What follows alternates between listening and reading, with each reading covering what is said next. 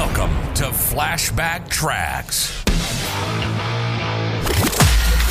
Travel back in time each Friday to an era of big hair, leg warmers, and Walkmans. Far out. Veg out with some clips from Downtime Broadcasting's promotional audio cassette magazine from the 80s and 90s, right here on the World Wide Web. The following article, Give the Gifts That Keep on Giving by Mark S. Kaufman, is reprised with permission of Successful Meetings Magazine, copyright 1988, Bill Communications, Incorporated. The sales force arrives at the meeting site after a long trip fraught with the usual traveling complications. They are ushered to their rooms where their very first goodie awaits them. Do your attendees smile and think how nice it is to be part of the team, or begin to wonder whether they should have stayed at home? Perceptions of your meeting will be affected not only by how well you have done your job of orchestrating the technical side of the meeting, but also, like it or not, by the promotional amenities your attendees receive along the way.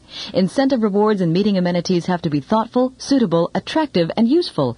Forget one of these and you've wasted not only your money, but also a golden opportunity for solidifying company allegiance. Rule number one, know your group. Just who they are and why they're here. How old are they? Is it a mixed group or all men or women? How many are there in the group? Is it a technical meeting with little free time for relaxation or a fun in the sun event, interrupted only for motivational speeches by the national sales director? The answers to these questions will help you decide what to order. A gift of a classy pen creates a different mood than a baseball cap, and a bottle of wine is something else again. If you're meeting at a ski resort in February, a short-sleeved t-shirt is not as smart a gift as a sweatshirt or an embroidered blanket. But if your meeting is in Hawaii, the reverse would be true, unless your attendees aren't the type who would wear t-shirts. When it comes to apparel, by the way, don't become caught in a size squeeze. In many situations, you won't be able to predict the right sizes when ordering months in advance, so don't try to. A good rule of thumb is that oversize is almost always in. Rule number two, give items with longevity. Often promotional items are merely throwaways, little knickknacks too homely or useless to mean anything beyond the trip. Attendees slip them into the wastebasket if they don't fit conveniently into a bulging suitcase. To create an enduring impression, consider an amenity's lifespan. Towels are a great example of a lasting incentive gift, as are tote bags and bathrobes. Give someone a bag to put a bathrobe in and you've really scored. Rule three, money isn't everything. If your budget is too small to give a steady stream of really terrific amenities, don't cop out by buying second best. When you can only afford a couple of splurges per person, save them for the group's arrival and departure. Rule 4. Budget your time. Give yourself twice as much time as you think you'll need to order your gifts, and then add out another two weeks for good measure.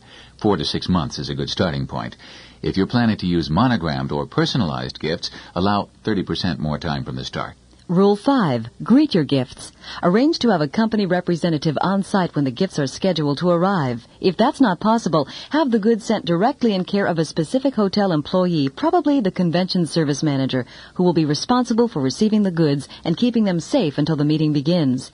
If your meeting is scheduled during the winter, allow extra time for shipping problems. Nothing is worse than having the items arrive a day after your guests have gone home. Rule number six, don't forget the company message. It's great to hand out quality radios, mini TVs, or cashmere sweaters, but if they're labeled with the manufacturer's insignia rather than the company logo, you aren't getting your money's worth out of the gift. It takes time and money to have your logo imprinted, but when the meeting is over and the travelers are back home, their memories will be reinforced by their company's symbols of achievement. Travel back in time with us next Friday as we share more clips from the 80s and 90s on another rad episode of Flashback Tracks, exclusively on Promo Corner. Time to bounce.